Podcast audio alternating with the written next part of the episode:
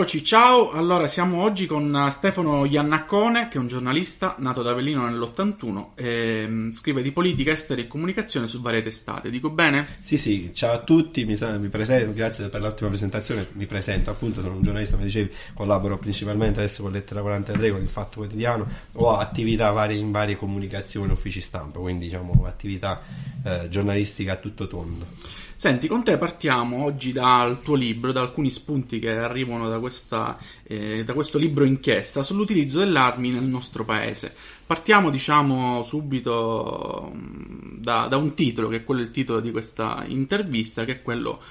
per un paese senza armi, come si fa ad essere un paese senza armi? Però prima di tutto presentiamo questo lavoro, un lavoro che ehm, diciamo anche ehm, fa parte di una campagna che si chiama Addio alle armi e con ehm, rientra appunto in una, una, campagna vera e propria di sensibilizzazione con vari incontri promossi sul territorio per spiegare come il contrasto alla diffusione delle armi sia necessario proprio per garantire la sicurezza, perché partendo dal tuo libro la cosa più eh, paradossale appunto che più armi ci sono e più diminuisce la sicurezza. Sì, il principio è proprio mm, cioè, quello che muove il libro, il, la, il, ragionamento che ha alla base è proprio questo. Oh, la, per, per, anni abbiamo ascoltato una campagna di informazione, una campagna, una propaganda politica, culturale anche, no? perché non è solo una, una, propaganda politica, alla base c'è un ragionamento anche culturale, magari non, che, che non mi trova d'accordo, ma c'è un ragionamento culturale. In questa campagna, questa propaganda ci ha spiegato spiegato che essere armati garantisce una maggiore sicurezza,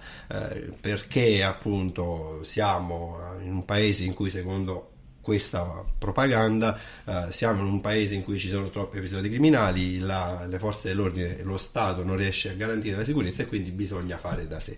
Ed è eh, anche un argomento di facile presa rispetto all'opinione pubblica eh, e anche un po' si fa leva su quello che è il senso comune ma nel senso meno nobile del termine. Qua un po' il ragionamento eh, non voglio ecco, offendere ma un po' quasi po' da bar quindi molto più semplicistico. Eh, io ho iniziato questa campagna di allearmi con, con Possibile appunto eh, subito dopo le elezioni del marzo 2018 e l'ho iniziata in maniera molto laica, appunto cercando di capire se veramente dei discorsi erano, come dire, veritieri, se eh, rientrava veramente, se questo, eh, questa campagna culturale così eh, avesse delle basi reali. E, e, in realtà mi sono scontrato con delle basi totalmente opposte con una realtà dei fatti che è il contrario di quello che ci viene, ci viene raccontato e lo dico numeri alla mano, uh, lo dico in maniera anche molto chiara, uh, noi nello scorso anno, nel 2019, l'anno che è appena finito, ci sono stati 115 morti per, con armi da fuoco legalmente detenute, in questo caso appunto io ci tengo a sottolineare che sono tutte armi eh, regolarmente denunciate, quindi legalmente detenute, ci sono state 115 persone morte fra eh, omicidi, eh, incidenti e suicidi. Eh, sui suicidi dopo fa, faccio un ritorno perché è uno degli elementi più controversi e in questo database appunto ho messo insieme un numero consistente di persone appunto hanno perso la vita. Eh, I dati Istat ci dicono un'altra, un'altra parte di questa verità, eh, la parte della verità secondo cui poi nell'ultimo anno loro hanno raccolto i dati, adesso vado a memoria, ma eh, mi sembra fosse il 2017, le vittime per, eh, diciamo, per rapine, in, in, episodi violenti di rapine, così, era meno di 20, erano 19 evidente che non esiste cioè una proporzione come dire sproporzionata, non, non c'è nemmeno il motivo di farla questa proporzione. Ed è, è davanti agli occhi di tutti, cioè 115, 19, è chiaro che il pericolo di morire arriva di più da, dalle armi che circolano legalmente nelle case piuttosto che appunto in episodi eh, violenti di rapine e di furti. E questo testimonia anche un'altra cosa che probabilmente la, il racconto, la narrazione di un paese così insicuro non corrisponde alla realtà. Uh, I dati in questo caso sono significativi, i reati sono in diminuzione, in trend di diminuzione da anni ma veramente da anni. E anche l'argomento per cui non vengono denunciati, quindi il calo è legato a una mancata denuncia, è un, arg- un argomento molto flebile e propagandistico, che appunto se a me vengono a casa e rubano qualcosa, eh, io lo denuncio banalmente perché può essere usato in maniera indebita e impropria. Quindi questo è un punto su cui eh, bisogna anche sfatare un po' certi ragionamenti, certi miti, se vogliamo, uh, in questo senso. E, e dunque il, la, da cosa nasce questa insicurezza? Nasce che ovviamente chiunque subisca un episodio criminoso ne, resca, ne resta uh, traumatizzato, scioccato, un evento ovviamente che ti segna e quindi tendi ad avere più paura. Poi magari ci sono anche storie un po' singolari sicuramente in cui eh, subisci più rapine, è chiaro che subentra lì un discorso di paura, ma a monte è sempre lo stesso discorso, lì è lo Stato e dovrebbe intervenire, poi magari ci, ci torniamo dopo. L'elemento appunto per tornare al, al fulcro del libro è quello, cioè raccogliere dati, raccogliere fatti reali e eh, cercare di capire da dove arriva la sicurezza e il concetto che io propongo in tutti gli incontri, in tutte le interviste è questo, quando noi parliamo di sicurezza non parliamo solo di sicurezza eh, verso chi ci vuole eventualmente fare del male, parliamo di sicurezza anche da persone che sono in casa con noi, parli di sicurezza verso te stesso perché se poi appunto eh, scegli di suicidarti eh, compi un gesto che mette a repentaglio molto la tua sicurezza e quindi la sicurezza va pensata nell'ottica di tutelare la propria integrità fisica in ogni contesto, non solo da chi ha da un possibile pericolo esterno, quindi da uh, qualcuno appunto che è legato al mondo della criminalità, sia appunto più organizzato o meno. Ed è questo un elemento significativo. Tra l'altro, eh, fortunatamente anche in questo caso, ma eh, le morti per mafia sono molto minori rispetto alle morti, diciamo, ai delitti interpersonali o appunto legati alla, alla, al suicidio. Quindi è questo il ragionamento che alla base tutto. Oh, è tutto è nato con questa ricerca appunto di, di alle armi e alla fine appunto con People, la casa editrice che ha pubblicato sotto tiro, ci siamo detti ok c'è del materiale per eh, mettere su un, libro che possa essere un po' eh, lo strumento finale di quella campagna che però tenga a sottolineare una campagna sempre in corso ed è pensata come una campagna permanente. Quindi sono questi gli elementi fondamentali che uniscono campagna e libro e, e i ragionamenti che appunto ti, proponevo prima su, sui, proprio sui principi fattuali e anche eh, diciamo di natura più culturale allora, quali sono i motivi per cui appunto eh, viene, tenuta legalmente un'arma a casa? Per cui eh, banalmente una lite può diventare eh, un omicidio, un uh, incidente mentre pulisci l'arma, eh, purtroppo ci sono anche questi casi, no? Sì, eh, sì. Diventa appunto. Uno di, di, recente, appunto, è successo all'inizio di quest'anno, quindi non è conteggiato in quel database, ma è successo appunto pulendo un'arma. Poi indagheranno ovviamente i magistrati, però all'inizio è stato detto appunto che è stato un incidente. Quindi, quindi diciamo la, la, la corsa ad armarsi. Eh, avviene per uh, oltre alla le, cioè, legittima eh, difesa che è stata un po' appunto rientra un po' in quella propaganda che dicevi però ci sono anche motivi di sport, caccia no? Allora il punto mm, diciamo faccio anche un po' una, un piccolo passaggio tecnico fondamentale ci sono tre tipi di licenze per detenere le armi cioè quella di difesa personale che sono meno di 18.000 eh, sono proprio appunto so, quando fai un lavoro diciamo, gioielliere, il magistrato, quindi lavori ad alto rischio, in questo caso ti rilascia la prefettura la licenza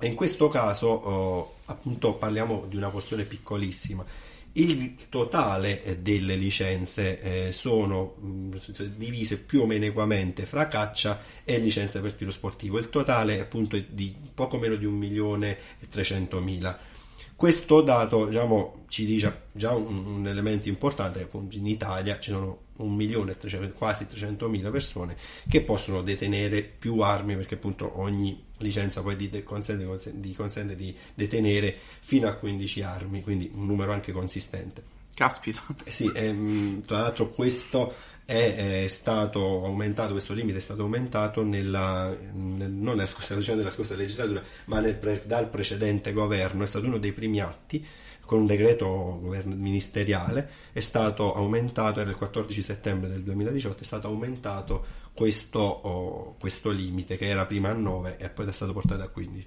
ed è un numero già significativo di per sé. E che cosa c'è? Diciamo, quindi, molti mi dicono: Ma tu allora sei contro noi che siamo appassionati di tiro sportivo? No, diciamo, il punto è un altro. Uh, c'è stato c'è un aumento della richiesta di licenze, una tendenza ad armarsi di più perché eh, eh, si è arrivati a una massiccia campagna di, eh, culturale, come dicevo prima, e politica, per cui o uno va a prendere la licenza di tiro sportivo ma non pratica. Ed è in questi dati sono signific- altri dati sono significativi. Sui circa 550.000 che hanno licenza di tiro sportivo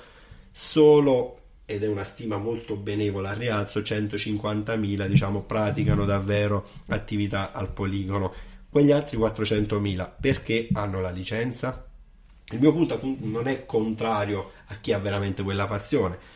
con delle limitazioni maggiori, secondo me, con dei controlli più rigorosi in sede di rilascio, perché anche questo è un altro mito che, che bisognerebbe sfadare, che avere una licenza per un'arma è una cosa difficile, in realtà è una cosa, un'operazione molto semplice, pressoché burocratica, che in due o tre mesi si chiude è molto più difficile conseguire una patente per capirci. E quindi l'elemento oh, è, proprio questo di eh, legato a quelli che hanno un'arma in casa non perché siano appassionati di tiro sportivo ma perché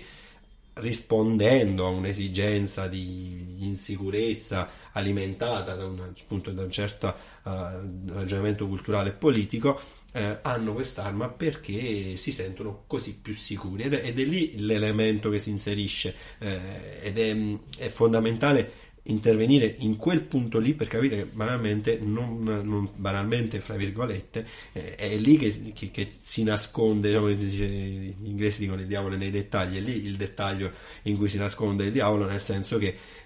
ci sono persone che non praticano alcuno sport con le armi e, e hanno que, quelle armi in casa. E da lì poi succede appunto come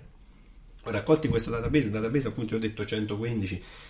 che eh, ma dovrei dire sono almeno 115 perché è un database fatto in maniera artigianale in base alle notizie che sono riuscito a reperire sul web ma uh, sul web o sui giornali cartacei, ma uh, probabilmente qualcuno o più di uno mi sarà sfuggito. E sono appunto casi normalissimi, fra virgolette, normalissimi di delitti in casa, di, qualcuno che appunto fa strage della famiglia e, oppure si toglie la vita, oppure uccide prima la moglie e si toglie la vita, quindi sono molti casi, appunto per essere 115 se tu fai un rapporto sostanzialmente quasi uno ogni tre giorni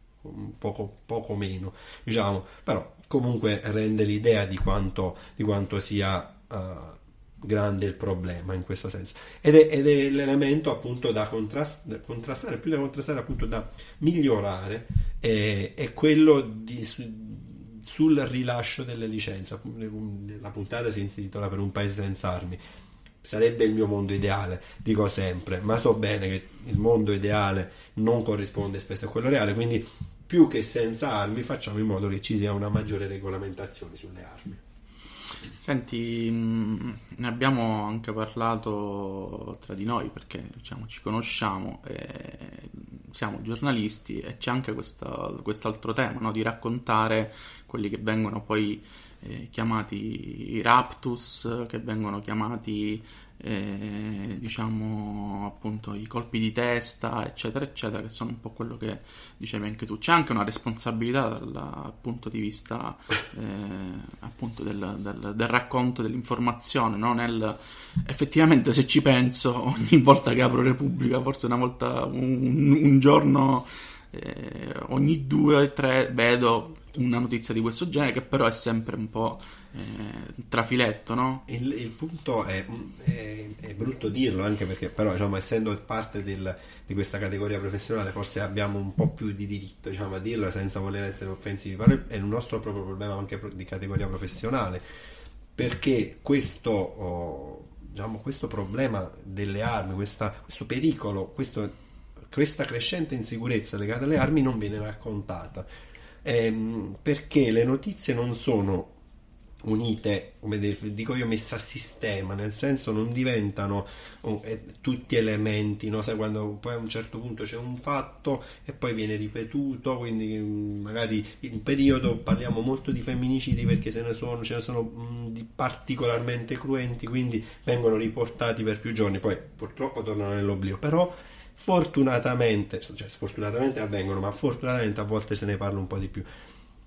E questo è indifferente poi se avviene con un'arma da fuoco o meno. Cioè l'arma da fuoco, quei delitti che avvengono con l'arma da fuoco, mh, mm, sono delitti come altri, non vengono contestualizzati in quanto legati al pericolo delle armi. Ed è questo il, il, vero, oh, diciamo, il vero snodo poi che favorisce quella propaganda di cui dicevo prima, per cui essere armati eh, ti fa pensare che tu sia più sicuro. In realtà se, eh, se, noi trovassimo in un'apertura di home page di vari siti, quelli più prestigiosi, cioè, guarda, in questa settimana sono morte 10 persone con armi da fuoco legalmente detenute.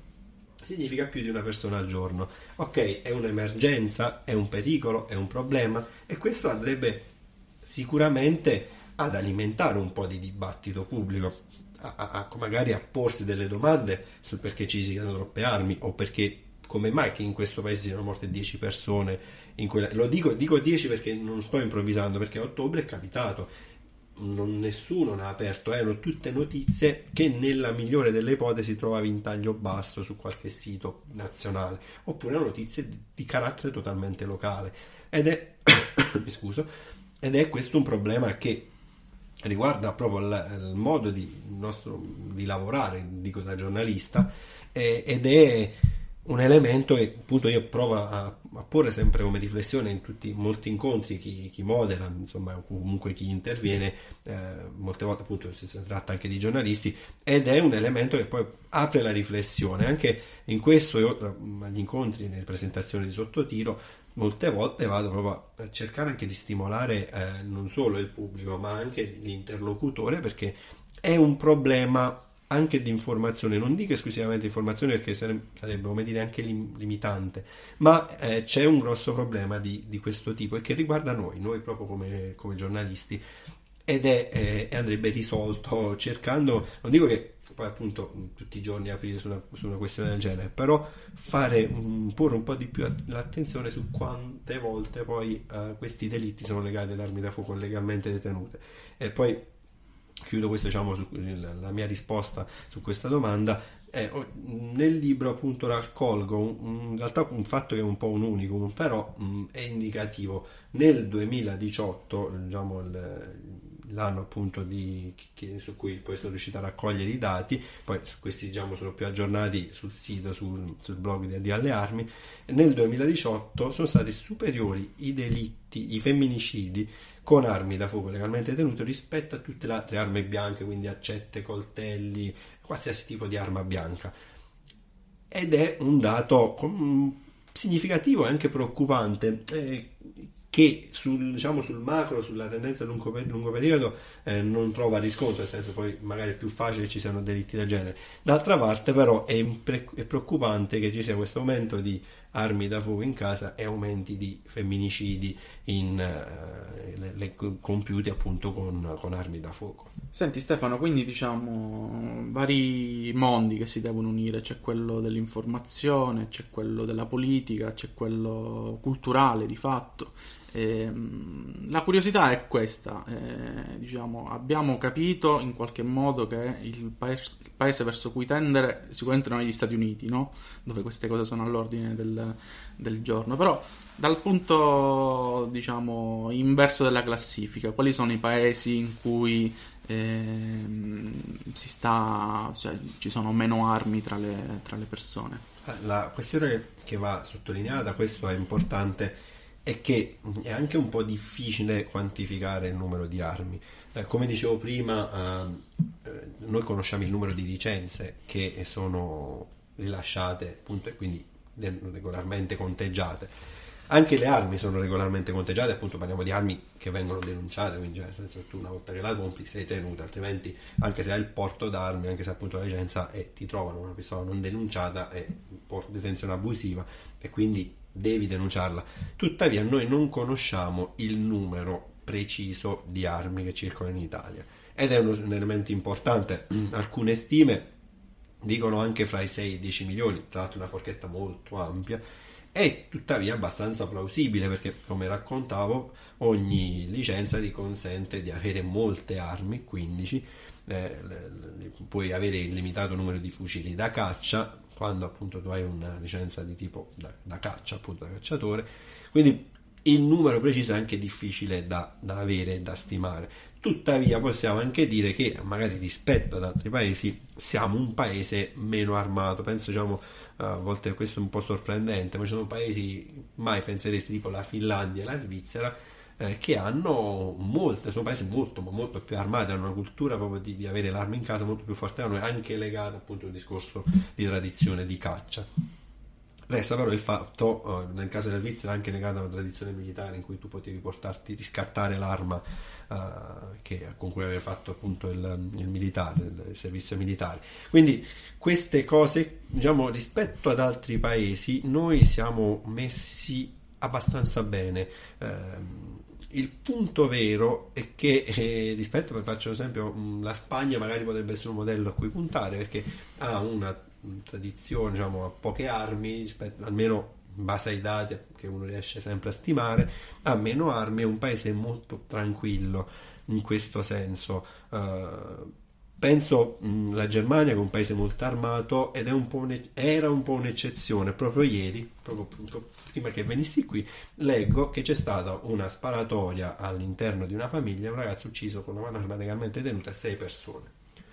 E come dire, la Germania è l'esempio virtuoso, almeno fino appunto a questi casi, perché poi eh, ci vuole poco che la statistica ti cambia nel momento in cui ci sono 3-4 stragi del, stragi del genere, è ovvio che la statistica ha un'oscillazione diversa e quindi la, la Germania da, da, paese come dire eh, virtuoso con molte armi e, e, pochi delitti legati a quelle armi e, e poi il trend può cambiare se si verificano. L'elemento quindi è, è che eh, l'Italia rispetto ad altri paesi, come ti stavo dicendo, è meno armato, ma il problema è che c'è un trend di aumento e c'è una legislazione che eh, inizia a favorire una, una detenzione più semplice o comunque appunto magari una o qualche norma che ti consente di avere più armi. E questo va in controtendenza rispetto a tanti altri paesi, Svizzera inclusa, dove appunto hanno una cultura molto più diciamo lassista molto più disponibile verso il possesso dell'arma, ma lì iniziano a introdurre delle restrizioni. Tant'è che, diciamo, non, non è per polemica politica, ma eh,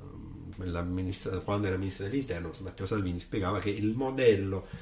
da seguire era la Svizzera. Lì c'è anche un ragionamento, appunto, come dicevo, culturale, oltre che possiamo dire propagandistico. Dice, vabbè, la Svizzera è molto armato, ma è un paese oggettivamente sicuro. Lì interviene però un, come dire, un po' un ragionamento furbo, scaltro, anche furbo, nel senso anche se vogliamo migliore del termine. Dice, fai questa equazione, molte armi, pochi crimini, paese sicuro, quindi la Svizzera è il modello. E lì però si inseriscono altri due elementi. Uno fattuale è che in realtà la Svizzera ha pochi crimini, ma le statistiche dei delitti eh, ci dicono che l'incidenza delle armi da fuoco è molto alta, cioè quindi è un paese molto sicuro in cui i delitti sono pochi, però quei pochi che ci sono sono legati a armi da fuoco. Quindi il fatto che le armi rappresentino un elemento di sicurezza già vacilla e vacilla ulteriormente su un altro elemento.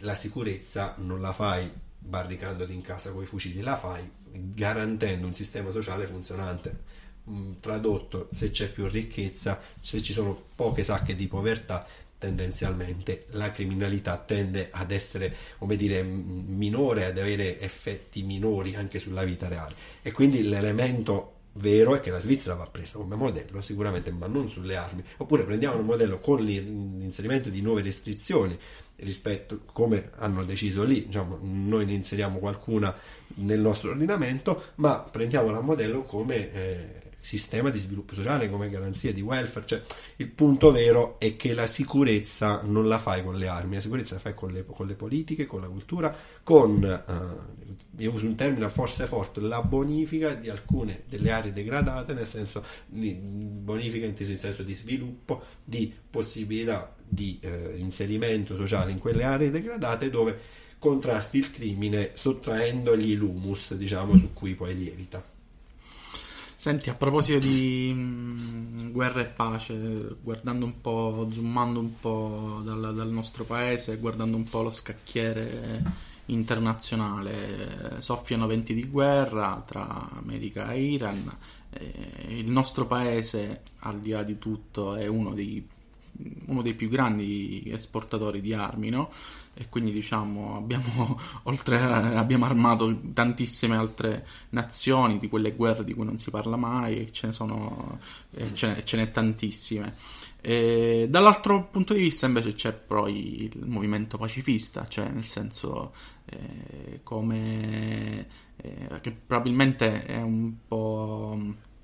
passato di moda, cioè diventa un po' eh, antico, eh, però di fatto mh, si può fare un ragionamento appunto a partire per collegare un po' queste due riflessioni. è una domanda che mi fa piacere, cui, cui mi fa piacere rispondere perché Addio alle armi quando nasce non nasce solo appunto sulle armi in Italia, nasce come un addio alle armi globale, quindi anche molto impegnato sul fronte pacifista. E io un'altra cosa che mi piace ripetere è che eh, oggi parli, cioè, sei pacifista e non ti guardano come se fossi, cioè, beh, pacifista, no? quello un pochino così ingenuotto. E, mm, ed è una cosa molto sciocca in realtà, eh, ed è ingenuo invece pensare che non, non debba essere perseguita il concetto di pace, perché eh, faccio molte volte come esempio quello della, dell'Unione Europea, no? Mm, che cosa ha significato l'Unione Europea? Oggi è cattiva, è brutta, l'euro, no? tutte queste cose che sentiamo dire anche da più parti politiche. Il, questo percorso, prima appunto con tutti i vari step, quindi da comunità europea fino dalla CE fino all'UE, eh, che cosa ha rappresentato? Ha rappresentato un, un numero di anni di pace probabilmente impensabile nel 1945, cioè finisce la guerra, la seconda guerra mondiale, io credo, non c'ero ovviamente perché appunto sono,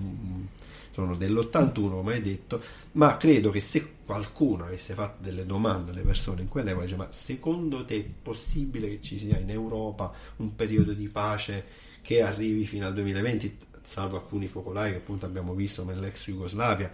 poi esistono anche altre guerre nel mondo, quindi attenzione, non voglio eh, sottostimare il problema, però sto parlando dell'Europa e ti avrebbero detto che eri un, un, utopista, un pacifista, uno che non capiva come funziona il mondo, perché poi se dici che vuoi la pace non capisci come funziona il mondo, come se fossi scemo, non è vero, perché mm, poi vediamo che dal 1945 al 2020 Francia, Italia, Germania, eh, Olanda, Inghilterra non ci siamo fatti più la guerra. Quella che era un'utopia probabilmente nel, ma già nel 1950, voglio dire, già qualche anno dopo la guerra, forse quello era visto come un'utopia, non lo è oggi nel 2020. Se tu